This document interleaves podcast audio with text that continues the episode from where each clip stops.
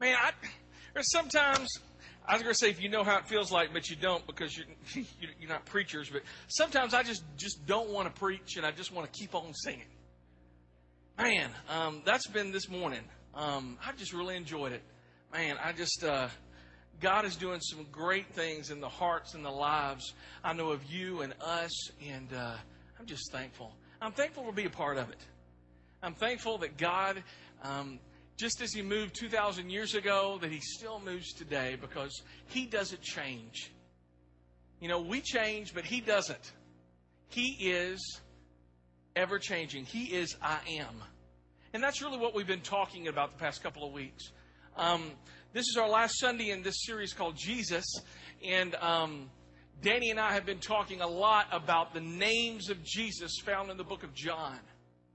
Um, We've been talking about the Word, the light. Last week we talked about that Jesus talked about himself seven times. He described himself seven times in the book of John using these words, I am, and then he used a word. In fact, last week we talked about that he described himself as, I am the bread of life. I am the gateway. I am the door. We talked about that I am the way and I am the light. And Jesus described himself in those four ways. And today we're going to look at the last three of the I ams of the book of John. I am the life. I am the good shepherd, and I am the vine. So we're just going to dig right in. If you got your Bibles, turn to John chapter 11. And we're going to look at the first I am this morning. I am life. I am the resurrection. I am the life. This may surprise you, but Jesus had a lot of friends. All right? Now, the reason why it may surprise you is, you know, Jesus was God. He was perfect. He was without sin. And even though people, we're all jacked up, we got tons of sin in our life, the people who were the most messed up loved hanging out with Jesus. He had a lot of friends. And uh, he had the 12 disciples. They were his friends, and they followed him for about three and a half years. But he also had a lot of friends who weren't his disciples, who weren't just following him around all the time. In fact, there's this one place in this one part of Scripture in John chapter 11 that talks about that he had some friends living at Bethany, a little small town just on the outskirts of Jerusalem. I've been there. And uh, there was his two sisters and a brother that he loved hanging out with, Mary and Martha, and the brother's name was Lazarus. And Jesus was best friends with Lazarus. I don't know if they, you know, went to high school band together. I don't know. But he, they loved hanging out with one another. And in John chapter 11, verse 1, we read about Lazarus. A man named Lazarus was sick. He lived in Bethany with his sisters, Mary and Martha. So the two sisters sent a message to Jesus saying, Lord, your dear friend, everybody say dear friend. Your dear friend is sick. How many of y'all ever had a best friend? All right? All right, cool. Yeah, I mean, picture their face. Um, for the longest time, I, I, was, my, in fact, my best friend is here today. His name is Philip. I don't know where he's at, but um, him and I, we were in middle school together. We were in high school together. We went to college together. We even went to seminary together. And um, uh, I, I, when I think of best friends, I think of Philip. Uh, he was a cheerleader at Austin Peay, and I was the I was the person on top of the the A. That wasn't funny. I'm serious. I'm just joking. All right. Think about your best friend. Think about your best friend. Mary and Mar- Martha, because Lazarus is sick, Mary and Martha contacted Jesus. Now, why did they contact Jesus? Because they knew that Jesus could heal people. You remember if you were here last week, we talked about that he healed the blind man. I mean, we know that Jesus can heal people who are sick. So they contact Jesus saying, Hey, listen, your best friend, he's sick. They knew that if Jesus showed up, the sickness would be gone in a snap. They knew that. They knew that Jesus was bigger than sickness. Verse 3. So the two sisters sent a message to Jesus telling him, Lord, your dear friend is sick. But when Jesus heard about it, he said, Lazarus, his sickness will not end in death.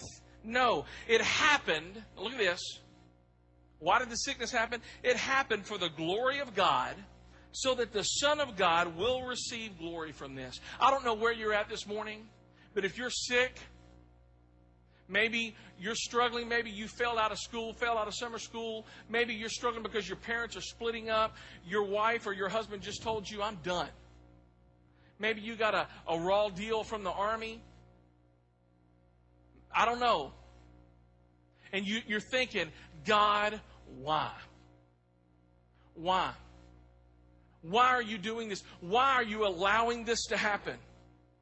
Jesus says, I want to get glory from this. Jesus is telling his friends, the disciples, he says, You know what? You think this is going to end one way with Lazarus? I'm going to tell you, you don't even, you can't even imagine how this is going to end. Because this is going to end with all of you going, Wow. Because I want to get glory from this. Verse 5. So, although Jesus loved Mary, Martha, and Lazarus. Now, did Jesus love Martha, Mary, and Lazarus? That's what the Bible says, right? though Jesus loved Martha, Mary, and Lazarus, he stayed there where he was at for the next two days. Now, that's just strange. I'm going to be honest with you. I mean, if you got a best friend and they were sick and they were going south quick and you had the medicine to make them better, do, do you think you would go and give them the medicine? How you would give them the medicine? Let me see your hands. Those that didn't raise your hands, now you know the reason why you don't have good friends. All right? All right? It's just strange. Jesus stuck around for two more days. He says, You know what? I know he's sick. I'm going to hang here. And some of you, that's how you feel right now with God. You, you, you're just, you feel like you could just pull your hair out. God, I've asked you to save my marriage. God, I've asked you, my child has left you, has left the faith, and he is running. She is running away from you at full steam ahead and you're not intervening. God, I know, I believe, God. I believe you can do these big things that you've been talking about. I believe. But how come you're not showing up? I'm asking you, God, show up. I'm doing what Mary and Martha. Jesus, we need you to show up. And God doesn't show up. And some of you right now, you're scratching your head and you start thinking, is God really good? You know, this tells me he's good, but this right here I'm struggling with. I know. I know he can heal. That's what Mary and Martha believed. I know he can heal. Look at verse 7. Finally, he said, Jesus said to his disciples, Let's go back to Judea. Let's go back close to Bethany. Then he said, Our friend Lazarus has fallen asleep, and now I'm going to go and wake him up. The disciples said, Lord, if he's sleeping, he's going to get better, right? All right? They thought Jesus meant Lazarus was simply sleeping, but Jesus meant that Lazarus had died. So he told them plainly. That's I'll uh, be honest with you, that's why I want God to speak with me, just plainly. You know, don't butter it up, just give it to me plain. He said plainly, Lazarus is dead. Doesn't get any more plainer than that. But look what he says. And for your sakes, and for your sakes, I am glad I wasn't there. For now you will really believe. Now come on and let's go see him. Now again, that just seems a little weird. Okay, Lazarus is dead, and I'm glad I stayed here two more days. I know I was the solution to Lazarus' problem, but I'm glad I didn't go. What? You're glad you didn't what? But look what he says. I'm glad I didn't go. For your sakes, I'm glad I wasn't there. For now you will really, and what's that next word? Everybody say it. Believe. For now you will really believe. Come on, let's go see him. Now that's pretty cool because, how, what do you mean, come on, let's go see him? He's dead, right? He's pushing up daisies. Eh, eh, we're going to find out, you know, he's going to be already buried. But Jesus says, no, we're going to see him. I like that. All right. So he says the whole point, the reason why I, I, I, hung out two more days here, the reason why was so that you would believe. So that you would believe. Believe what? Well, we're going to get ready to go there. John 11, 17. When Jesus arrived at Bethany, he was told that Lazarus had already been in the grave for four days. When Martha got word that Jesus was coming, she went to meet him. Martha said to Jesus, Lord, if you had only been here, my brother would not have died. Do you hear any bitterness in that? Maybe any frustration, maybe some anger. Do you think she was ticked? I don't know. The Bible doesn't say. It just records her words. I can be honest with you. If I was her, I would be angry. I would be mad. I don't know. I don't know how she felt. Why in the world did Jesus delay? Verse 15, so that they can believe. Mary and Martha both believed that Jesus could heal Lazarus. They totally believed. They had witnessed Jesus perform all kinds of miracles. They had witnessed, you know, we talked about last week about Jesus healing the blind man. I mean, they saw a lot of that. They believed that Jesus could heal Lazarus. It wasn't an issue of faith. It wasn't an issue of, just, but God just waited. And some of you, that's where you're at. God's just waiting. What are you waiting for, God? The reason why Jesus waited was this they believed that he could heal Lazarus. But what they didn't know yet in the story was Jesus could do even something bigger than that. Jesus could not only heal Lazarus, he could breathe literally life back into Lazarus because he is the creator. He is the creator. He is life. He is the resurrection, and that's what Jesus says in John 11 25. Jesus told her, I am the resurrection. I am the life. Anyone, everybody say anyone. Who is anyone? Who is not anyone in this room? No one. That's good. All right. Anyone. Anyone who believes. Everybody say the word believe. Now you remember, why did he wait two days? So that they would what? Believe. Very good. Anyone who believes in me will live even after dying. Everyone. Everybody say everyone. This is all inclusive. All right? Everyone who lives in me and believes in me will never die. And then he asked the question Do you believe this, Martha? Do you believe this? That's a great question. Let me ask you the question Do you believe that? Do you believe anyone and everyone who believes. You see, many times the reason why Jesus doesn't come in and fix our situation immediately is because he wants to reveal more of himself and more of his power in your life. And yes, you know he can heal, but he can literally resurrect your marriage. He can literally bring life into your child. He can literally fix your situation because nothing is beyond his grasp. Verse 35 Then Jesus wept. Shortest verse in the Bible. Jesus wept. You know, Jesus didn't wait there two days because he didn't have a heart. He loved Lazarus. Jesus isn't waiting in your situation because he doesn't care about you. No, no, no. He's weeping alongside of you. Jesus wept. The people who were standing nearby said, See how much he loved him.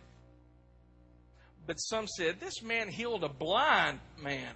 Couldn't he have kept Lazarus from dying? That's the question. That's the question Mary had. That's the question Martha had. And that's the question Lazarus had before he died. Hey, I know you can heal, but how come you're, I mean, we know you can heal. Couldn't you have kept me alive? Couldn't you have kept my brother alive? That's the point. So in verse 43, Jesus shouted with a loud voice, Lazarus, come out. And the dead man came out, his hands and feet bound in grave clothes, his face wrapped in a headcloth, and Jesus told them, Unwrap him and let him go.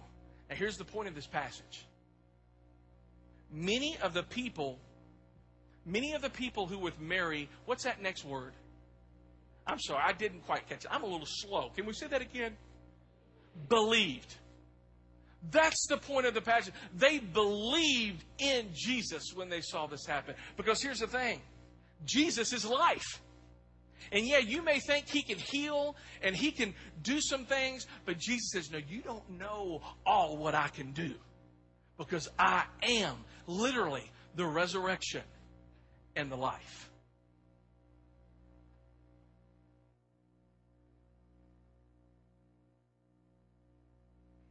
My uh, my part in this is going to be to talk about I am the good shepherd.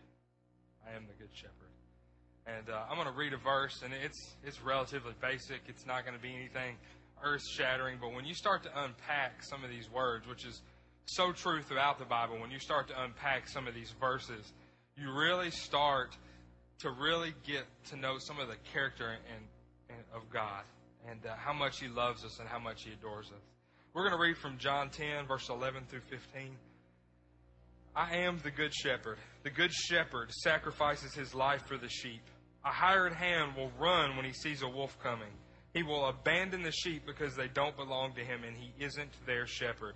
And so the wolf attacks them and scatters the flock.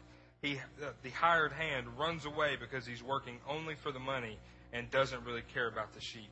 I am the good shepherd. I know my own sheep and they know me, just as my Father knows me and as I know the Father. So I sacrifice my life for the sheep.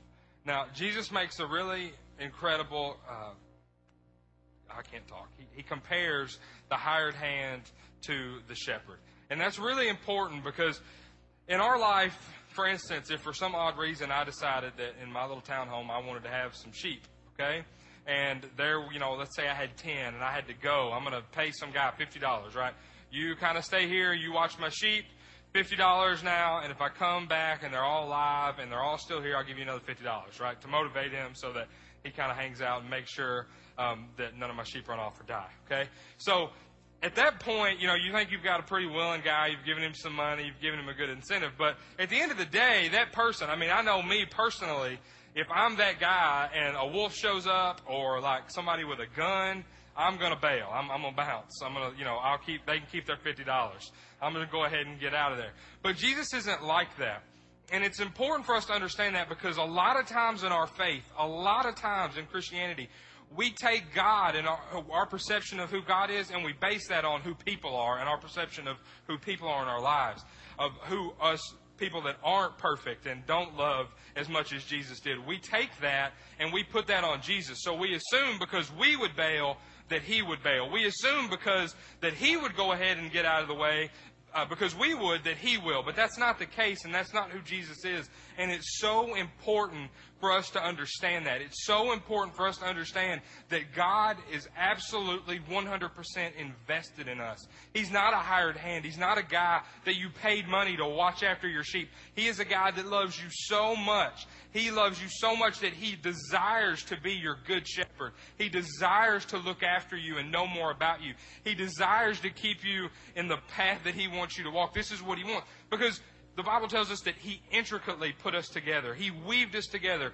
piece by piece, moment by moment. There's not like some kind of mathematical equation that God enters in and says, okay, this is what you're going to be like. He puts us together and He makes us to be exactly what He wants us to be. And that is so key because He is invested in our lives and He is invested in being the good shepherd. He is not a shepherd that'll leave. He is not a shepherd that will bail out when times get tough. Sometimes we think he is because we don't have the warm fuzzies and we don't feel all good and happy inside. And so we think that God's not there because we base it on our feelings. But God is way past our feelings. He is the God that created us. When you were in your mother's womb, He put you together piece by piece, bit by bit. He made you with love so that He could love you. That's so, so important to understand when we talk about the Good Shepherd. He is not a hired hand, but He is invested in my life. He is invested in your life. It's not something He looks at as some uh, menial chore, something that He has to do, something that God placed on Him and made Him do. It's something that He desires to do for us. You know, when you start thinking about the fact that every day of your life was planned, when God was creating you, He was planning out your life and planning out your future and you start to think that God was planning out how to be a good shepherd in your life, how to plan to be in your life day by day, bit by bit, bad situation by bad situation, good situation by good situation, when you start to think that He planned how to love you day by day, it starts to change your outlook on who Jesus Christ is. You know, God, sometimes we have this view of this like really big happy guy that's on a playground and he just wants everybody to come play with him, come swing with me. And it's not that way. He is a big, huge, loving God that loves us far beyond any words I could ever convey to you. But He is a God that will fight for you. He is a God that will lay down his life for you. Jesus said, I will protect you from the wolves. I will fight against the wolves. When they come, I will not run. I will not bail. I will not give up on you. I will not walk away from you. I will not say that you're not good enough anymore. I will stand beside you. I will fight for you and with you, and we will win. We will be victorious because that's the whole point of the gospel. When Jesus got up out of the cross, when he got on the, when he got on the cross, that was not only a picture of God's miracle, but it was a picture of Jesus' grace for us. When he got out of the tomb, there's so much more there than just a miracle. That means that God is who he says he is, and he can do everything he says he can do. So when he says, I am the good shepherd, you know he is the good shepherd. Because when he got up out of the tomb, when he stood up and said, I've been victorious, I fought for you, and I won, you know that he's telling the truth. And it's so important to start to understand that God is your good shepherd. Because you can walk through this life and you can feel real lonely at times. You know, this week as I was preparing for my part in this, I wanted to share something with you guys where I would be able to talk about how God's been the good shepherd in my life. And, you know, my wife can attest to this. There are so many stories that, you know, it, I, I could stand up here for hours and talk. Don't worry, I'm not going to do that. But I could, I could go on and on. But I wanted to share something with you guys that's kind of recent. Um, it's kind of painful, so you'll have to excuse me as I work through it. But I want to share this with you guys because it's just such a picture of what a good shepherd Jesus is in our lives. A few months ago, um, we found out that uh, my wife, like about the beginning of the year, we found out my wife was pregnant with our fourth child. We have three. Uh, she's pregnant with our fourth child. We didn't have insurance. We were kind of freaking out. I was actually kind of like having a daily panic attack. Um, it was, you know, we were really stressed, but we started to work through it, and we knew that God was good. God's shown Himself too many times in our life, so we remained faithful and we just kept praying through it and we started to get excited. It's another baby. You know, we love children. We want a big family. It's just happening a little sooner. So we started working through this. Well, on my birthday in March, March 5th, uh, we decided to go to the doctor. And I don't remember all the reasons surrounding it, but I know one of them was my wife didn't feel quite right. So we decided that we were going to go to the doctor, get it checked out. I was excited. I thought this would be a good birthday present. It's always cool, if, you know, for those of you who have kids, ever been, you see the ultrasound, the heartbeat. It's always really exciting. So I was, you know, I was pumped. It's going to be a good birthday present. And uh, we get in there, and the doctor pulls out the little, you know, pocket thing, and he starts looking for the heartbeat, and he's looking, and he's looking, and he's looking. And, you know, enough time's going by now that I'm starting to get that weird feeling in the pit of my stomach like this isn't right, this isn't normal. And he keeps looking, and the doctor's wonderful. He knew not to, you know, make us panic. But he said, you know what, I, some, I, I'm going to get us an ultrasound just to be sure. And I knew something wasn't right, so we went in and we got this ultrasound. And uh, you can, if you've ever seen an ultrasound, all you can see at that age is the heartbeat. Just the whole baby's almost shaking. And when they started it, I thought, man, I can't see that. I can't see what's happening. I can't see that. And uh, so I started to kind of realize what was going on. And the lady got kind of a funny look on her face, and she said, "You know, I'll be right back." And she went and got the doctor, and the doctor came in, and he looked, and he said, "You know, I'm sorry, but your baby's not, not alive anymore. And I remember, I remember I got so upset that my wife, uh, she didn't even really have time to cry. She kind of had to console me because I was just weeping uncontrollably. And the, the nurse went to grab, it was, it's not funny, but it was. The nurse kind of grabbed some Kleenexes, went to hand them to my wife, and she had to give them to me because I was snotting and crying everywhere. And, um, you know, it, it was just a really, really rough time. Well, that, that Sunday was our first Sunday we got to come here and hang out. And, uh, you know, it's one of those things where you're angry, but you know, you're not angry at God. Just don't understand. You don't understand how your your baby's gone. Just don't understand that kind of stuff. And I'm sure so many people have been through this.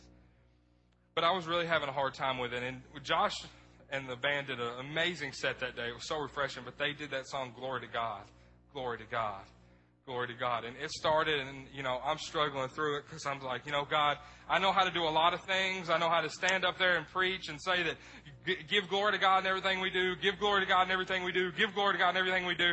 But right now in my life, it's really hard for me to say that. It's really hard for me to say glory to God out of this situation because it's my baby. You know, and when they're that young, you don't tend to think of them as God's baby. You tend to think of them as your baby. That's, that's your baby. I don't know how to do this with you right now, God. I don't know how to say glory to God. And he just kind of came over me and he just kind of you know, I don't know what an audible voice, but he just kind of whispered in my ear, Haven't I always taken care of you? Haven't I been there time and time and time again? Haven't I put on your heart that one of the messages you're supposed to convey to my people is that in everything in our life, we're supposed to give glory to God? We're not put here to just walk through the earth meandering, hoping for the best, show up to church once a week, and then move on. We're here to give glory to God in every single thing that we do, every part of our life. Haven't I laid that on your heart? Haven't I showed you that time and time again? When you thought there was no way out, when you thought there was nothing else, didn't I show you that I'm good and I'm the good shepherd? Didn't I show you that time and time again? And so, almost begrudgingly, I put my hand in the air as we're singing, Glory to God, glory to God, glory to God forever. And I didn't do it. I'm not standing up here telling you to say I'm some kind of super Christian because that's not it. I didn't do this overly willingly. I just said, God, I know that you're good and I know that you're my good shepherd. So glory to you. Glory to you. Glory to you forever. Take my life and let it be all for you and for your glory. However that looks, however you have to use my life, you do that. That doesn't mean that I wasn't still heartbroken, I still didn't cry, that I still don't have weeks where I don't understand. It just means that I say, okay, God, you have proved yourself faithful time and time and time again, and for once I'm going to be faithful to you. Glory to God. Glory to God. Glory to God because you are my good shepherd. You know, the one thing that I've really thought about is that if that only thing that baby ever accomplishes, the only thing that my baby ever does is bring glory to God because I got myself out of the way long enough to allow him to work, how much better is that baby's life than mine? Doesn't have to walk through the hardships and the pain of this world, doesn't have to worry about you know, all the times, like for me, for instance, who's had to apologize to God and who's had to come before God and say, I'm sorry, I've let you down and been disgraceful, doesn't have to worry about that. The one thing that this child may accomplish is that it brought glory to God. God is our good shepherd.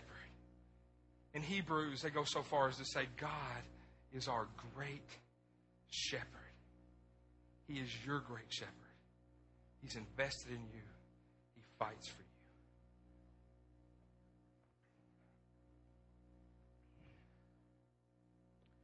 Jesus is life. Jesus is the good shepherd, and the last I am is that Jesus is the vine. This last I am, Jesus is talking about himself, and it happens the night before he gets killed. Thursday night, He's with his disciples who've been hanging out with him for three and a half years. And uh, they're in this upper room. They celebrate the Passover, what we talked about a couple weeks ago. And then they had communion. They sang a song. And they walked towards the Garden of Gethsemane. And as they walk there, they're going down the Kidron Valley. And they're passing by some vineyards. And Jesus and his disciples, as they're passing through the trellises, he takes one of the new growth, new spring growth of this vine, and he starts talking about himself in John 15, verse 1. He says, I am the true, fi- the true vine, and my Father is the gardener. I am the true vine, and my Father is the gardener. So Jesus is the vine, God is the gardener, and we're going to find out later we are the branches. So Jesus, the vine, God the Father, the gardener, and we're the branches. I'm going to keep on reading. I am the true grapevine. My Father is the gardener. He takes away every branch of mine that doesn't produce fruit. What I'm getting ready to share with you is really the secret of having a growing relationship with Jesus Christ. For those in here earlier, we were talking about believing. Maybe you don't have a relationship with Jesus. That's what you need to do, is you need to believe in Him. But for those who have that relationship in Jesus, this is the secret. This is the essence of the Christian life. And this is it that God wants us to bear fruit. But the only way we can bear fruit is if we have constant nourishment, because a branch needs constant nourishment. In order to have life, it has to stay connected. Now, let me look at verse 2. It says, He takes away. The Greek word for that take, take away is airo. And let me tell you, this makes me so angry, I want to pull my hair out. It never means take away. That's the way it's translated in the New Living Translation. But a scholar of Greek, it says this in both the Bible and in Greek literature, airo never means to cut off. Airo means to lift up, to wash off. In fact, this really makes sense. Listen to how one California person who owns a vineyard and takes care of a vineyard has to say about this. New branches have a natural tendency to trail down and grow along the ground, he explains. But they don't bear fruit down on the ground. When branches grow along the ground, the leaves get coated in dust, and when it rains, they get muddy and mildewed. And the branch becomes sick and useless. Because vines are expensive, they would never ever cut off the branch. Instead, they would go through the vineyard with a bucket of water looking for these branches. Then they would lift them up and wash them off, and then they would take the young branch and wrap them up in a trellis or tie them up so that they would not be close to the ground. Sometimes, even in Hebrew culture, they would even take a rock and place underneath the branch, lifting it off the ground. In fact, this is what Jesus means when he says in verse 3, You are already clean because of the word I've spoken to you. He's talking about lifting them up, washing them off, not taking away. He says, I am the true grapevine, my Father is the gardener, and He washes off, He raises up every branch of mine that doesn't produce fruit, and He prunes the branches that do bear fruit so that they will produce even more. Pruning. This tomato came out of my garden. You could say that I am a master gardener, all right, because uh, it's amazing what a pound of Miracle-Gro would do for one tomato. Um, one of the things, though, that I do every week, and sometimes twice a week, I will go out in my garden and I will prune my tomato plants. Now, the reason why I do that is if you don't prune a tomato plant, you're going to have all tomato plants and no tomatoes. And I got to be honest with you, I plant tomato plants so I can get what? Tomatoes. In fact, I got so many tomatoes now, if you, I can hook a brother up. All right, I got them coming out my ears. All right. Um, you know, the whole point, God says He wants us to bear fruit. But that means sometimes He has to wash us off, He has to lift us up, and sometimes He has to prune us, and sometimes that cuts deep. He cuts deep because He wants us to bear fruit. And the secret of having that vibrant Christian life is found in that next verse. In fact, he, he uses the word abide 10 times in the next six verses. Everybody said the word abide. Abide. Let's read it. Abide in me. Abide in me, and I will abide in you. For a branch cannot produce fruit if it is severed from the vine. And you cannot be fruitful unless you abide in me. Yes, I am the vine. Look at this. You are the branches. Those who abide in me and I in him will produce much fruit. For apart from me, you can do some things. Is that what it says? Apart from me, you can produce some small little fruit. No, apart from me, you can do nothing. You can do nothing. Abide in me. That's the secret. The reason why Jesus says, I am the vine and you are the branches, is that the secret of living a Christian life is you and I have to be connected to the life source. We have to be connected. Now, I want you to look at this. Look at this branch right here. All right? This thing right here represents many of your spiritual life because some of you out there right now saying, This is the way I feel inside. This is the way I look spiritually inside. I'm drawn up, I'm dried up, no green, there's no there's no life visible. I, I, I am brittle. You can break it off. There's no life giving sap. See, what's the difference between this and this right here is that that has been severed from its life source for months, almost a year. This was just connected to the tree this morning. And you see, there's sap, it's not easily broken, there's green leaves. The secret, the secret of having a vibrant, growing Christian life is that you have to be close to Jesus because He is the vine. You see, some of you out there, if I said, you know what? let's go and let's get a big meal after church. All right? Let's blow out all the stops. Let's eat huge. All right? How many of y'all are with me? Praise Jesus. All right? So, and we go out and we go, we pull out all the stops and we go to an all you can eat buffet and we eat all we can eat, right? Yes, Lord. Now, now let's say, okay, great, that was a good meal. You'll get, you would say, yeah, it was. I says, okay, now let's don't eat anything else until next Sunday. How many of y'all would be up for that? No, none of you. Why?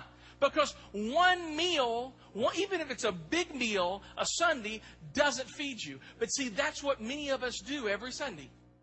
We come in here and we feast, and we feast on the bread of life. Jesus. Yeah, okay. I'll be in God's Word. All right, for an hour, I'll be here. You got me. I'm done. And I'm, I'm, it's all you can eat buffet, and I'm excited. I'm pumped. And you leave here going, woohoo! And you kind of feel like this. But come Saturday, you look like this. You want to know why? Because you only ate one spiritual meal a week. And that is not going to make you healthy. No, you have to be in God's Word every day. You have to be talking to Jesus every day. You have to spend time in here. This is life because Jesus says, I am the Word. I am the grapevine. I am the bread of life. Come and feed on me. That's the secret. So I'm encouraging you. If you feel like this and you want to look like this, then you're going to have to eat more than one spiritual meal a week. You're going to have to read your Bible for yourself. All right? You're going to have to open up God's Word. You're going to have to talk to Him without using all the fancy language. Thou's coming to this house and get, what? Just talk to Him. All right? If you can't find a Bible that's easy to read, we got tons of them right outside this door. We give them to you for free. All right? Take one. But spend time with God daily.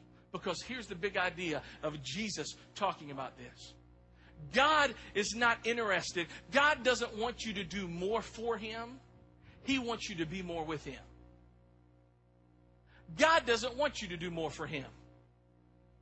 And see, that's what a lot of churches do. You do this, you do this, you do this, and then, yeah, God's going to be happy with you. No. God's already happy with you because your, His Son died for you if you have a relationship with Him. But God's saying, you know what? I don't want you to do more things for me. I want you to be more with me. We're not called human doings, we're called human beings. So let's spend more time with God. Let's all pray. I'm talking, I really do feel to two people in here, two groups of people. There's those in here that you needed to hear the first part of this message so that you could believe. You don't have a relationship with Jesus. You feel so far away and you think, well, if I'm just good enough, or if I come to church a few times a month or a few times a year or whatever, if I put some money in a plate or a big bowl, or if I, you know, if I just, you know, and God's going to be happy with me, and I'm going to start being good. And God's saying, You can't be good enough. Hate to break it to you, you can't be good enough. But the good thing is, I have been good enough for you. Only thing you have to do is believe in me. So if that's you this morning, you just need to ask Jesus Christ to be your Savior. You need to say, God, I've messed up. I've sinned. And Lord, I don't feel close to you because I'm not close to you. And I'm asking right now that you would come and that you would heal me, that you would forgive me of my sins, and that you would allow me to have a relationship with you so that I can believe. Lord, the other group of people I'm talking to today, Lord, really, they're up on the stage. This nasty, dried up branch and this branch that breathes life. Lord, so many times we get bought into the lie that if we just did more things for you, then you would be happy for us. And you're saying, no, I want you to hang out more with me because I miss spending time with you. Jesus is saying to many of you, I miss hanging out with you during the week.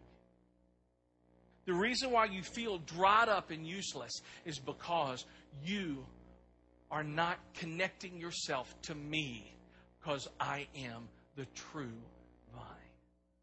Lord, for those in here who are struggling with that today, God, I pray, Lord, that tomorrow, in fact, better yet, that tonight, that they would open up your word. They would open up the bread and they would feast on it. They would understand it. That they would make you a part of themselves and they would spiritually eat three times a day, four times a day, at least once a day. Oh, we love you. We thank you so much that you give us life. For it's in Jesus' name that we pray.